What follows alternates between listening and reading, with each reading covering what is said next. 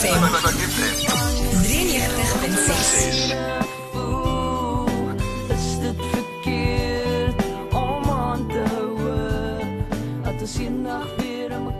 Die aan sosiale media dopgehou het, sal jy weet dat daar iets lekker op pad is. Um, ons is besig met local ease waar ons net ons local artists celebrate en um, ek het die absolute voorreg om met Erika Botha te praat. So, klassiek, vertel my meer van jouself. Waarvandaan kom jy? Wat swat jy? Is jy 'n vegan? Wat voel jy oor global warming? Jy weet al daai lekker. Okay, cool. Okay, so ek is Erika Botha. Ek kom van Polokwane af en ek doen nou my honeurs in korporatiewe kommunikasie en uh ek love dit net om musiek te maak soos ek speel ook bass vir Where's Waldo. Ja, dis dis basically dit en ek hou daarvan om liedjies te skryf. Ja. Yeah. Dis die lewe. Th- That's living the life basically. Ek sê jou. Maar sis, jy praat nou van 'n musikant. maar jy praat nou oor musiek en hoe dit nog altyd half deel was van jou. Soos was daar spesifieke oomblik wat jy was soos wow, musiek is amazing, dis wat ek my lewe wil doen of was dit maar nog altyd deel van jou DNA? Ek dink die heel eerste keer toe ek Karen Zoid gehoor het, Ah, uh toe besef ek dis wat ek wil doen. wow. En letterlik ek was soos ek dink 4 jaar oud en toe um reël ons dat ek soos by die kleuterskool my eie vertoningkie kan doen en ek het op die kamers soos plesier daar uitgerok met my ma se sonbrille en soos 'n flippin nylon eintlik vislyn gitaar wat soos uitmekaar uitval. So ja, nee, ek dink soos sy was nog altyd my grootste inspirasie vir musiek gewees en ek het altyd geweet ek wil musiek doen soos ek wou altyd 'n sanger geword het maar nou wil ek net 'n musikant wees jy Ek weet hoor wat jy sê. Wow, dis awesome. En dis cool dat jy al so lank journey stap en dat dit dat jy also baie kon groei en alles. Maar jy het ook nou gesê soos jy het ons jy doen al musiek vandat jy 4 is yes basically en ek meen jy's nou die basis vir Where's Waldo soos jy gesê het en jy's net super kreatief. Ek meen kyk hoe cool jy aangetrek. So ek wil jou hoor soos hoe lyk jou kreatiewe proses op So basically ek het nie eintlik 'n proses nie.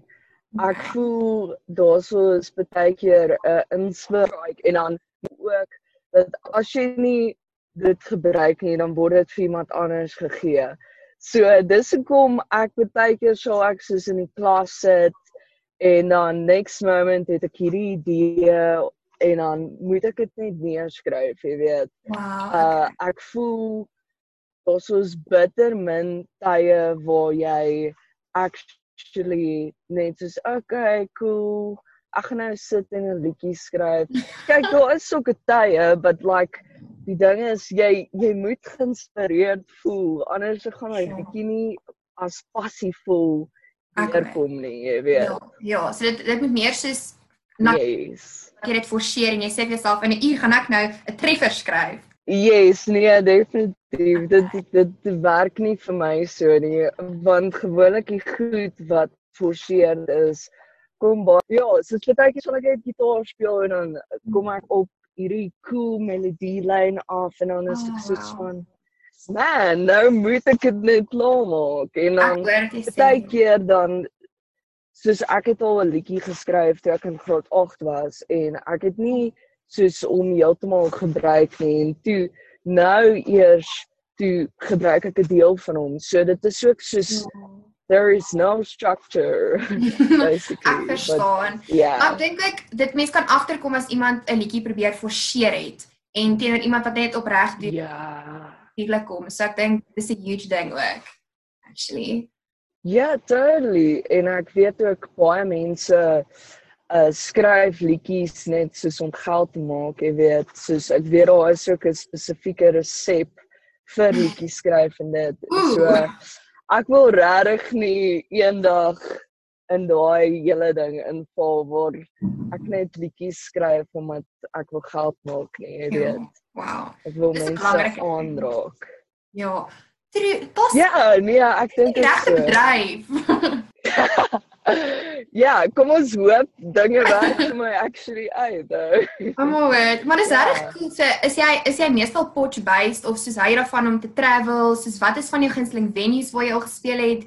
Hoe werk daai deel van jou lewe?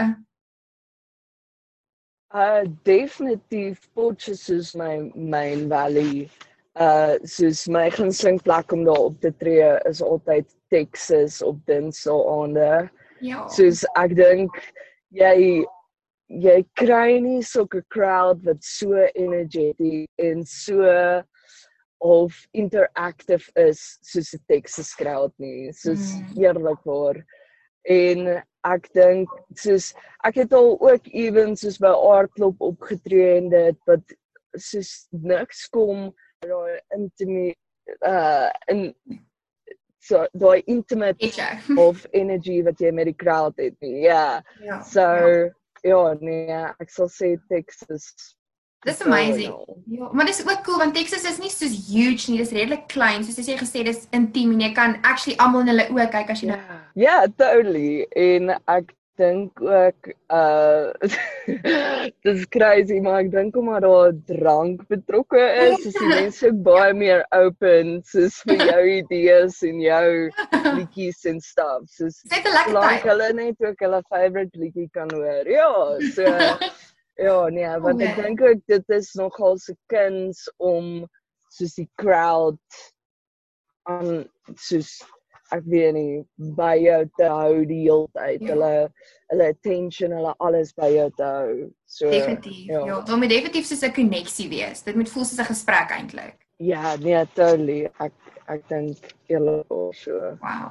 Maar wat ek nog altyd wonder is is obviously jy's nou 'n super cool local artist. Soos hoe ontmoet jy ander local artists of hoe hoor jy van hulle? Soos hoe ontdek jy nuwe mense? Het jy soos 'n resep, 'n plan? Hoe werk dit? Ek dink soos uh die myn ding is maar net om jouself oop te stel om mense te ontmoet. Soos ek weet by baie venues wat ek al opgetree het, het ek flippin amazing mense ontmoet. Mm -hmm. En um soos ek weet nie of jy vir Ruwan ken nie. Yes, yes. Maar ek en hy het ek en hy het saam 'n uh, ATKV crescendo gedoen. En dit was soos 'n liedjie skryf kompetisie yes. ding. Ja, en soos letterlik dit was nog toe ons op skool was. Uh so, ja, maar in 'n geval en so ontmoet jy so super cool mense as jy net jouself oopstel en nie musiek sien as soos 'n kompetisie nie, maar as 'n mm. 'n lekker platform waar jy net saam kan jam, jy weet. Mm. Ja. Want dit is waar musiek gaan om mense saam te bring. So ja. ja. Dis diep. Ek kan sien hoe kom jy musikant is. Jy's super diep. Kyk vir jou. ek kan net sê ja, ek hou van diepte. Ja.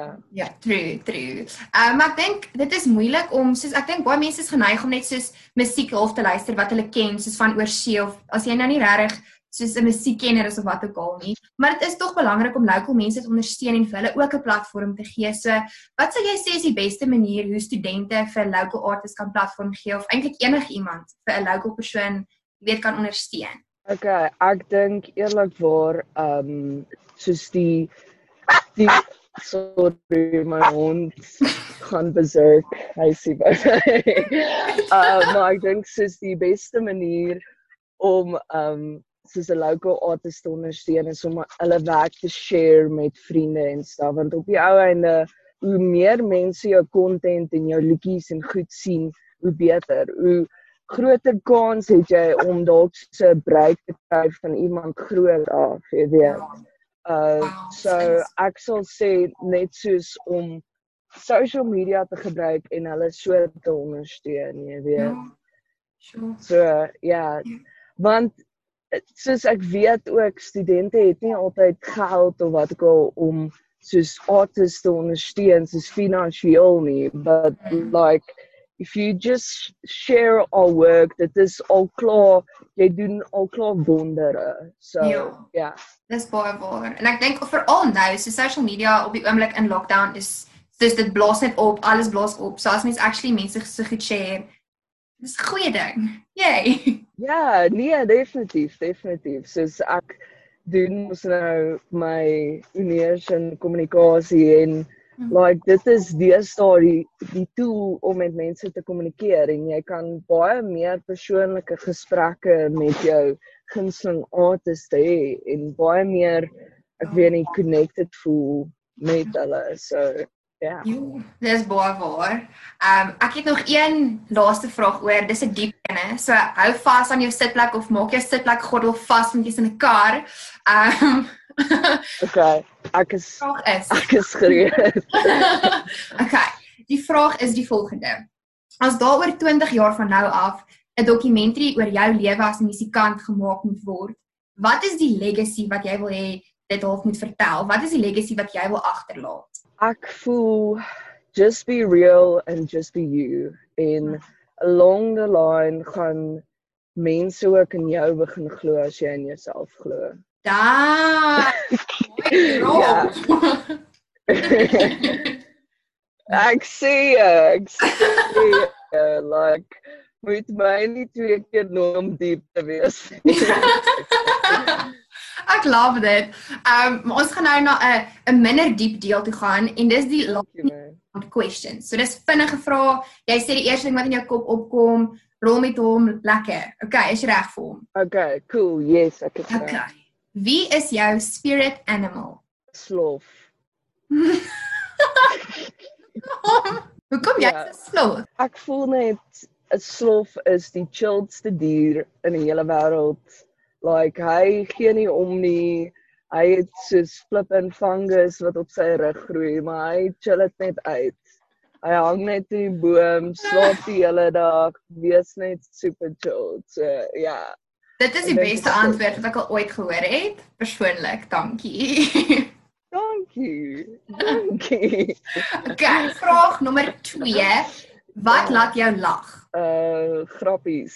nee, ek weet nie. Um snaakse TikTok video's, snaakse TikTok video's. Maar hoor, hoe erg is TikTok? Oh, maar so as jy eers in daai loophole inval, dan sit jy vir 3 ure daar vas en net hulle kom nie weer uit nie. Nee, mens doen nie. Struggle, regtig. Nee, dis Ja. is nee, jy moet letterlik ek het besluit ek gaan dit nie eers download nie want ek weet as ek eers begin, gaan jy my vir 'n jaar nie sien nie. Ek gaan heeltyd op TikTok wees. Sorry almal. Dis 'n goeie besluit, ek sê net. Okay, vraag nommer 3 is wat irriteer jou? Oh damn son. Fake mense. Hmm. Ek kan nie fake mense hanteer nie. Like legitly soos wees net jouself, moenie probeer cool wees nie Ja. en yeah, just be real man. Soos moenie iets aanplak nie. Ja, mense kom dit ook agter as mense nie opreg is nie. So dis in elk geval dom. Totally. Ja. Ja, ja, nee, totally. So. Okay, wat is die slegste raad wat jy al gekry het? Jo, dis 'n baie goeie vraag nou.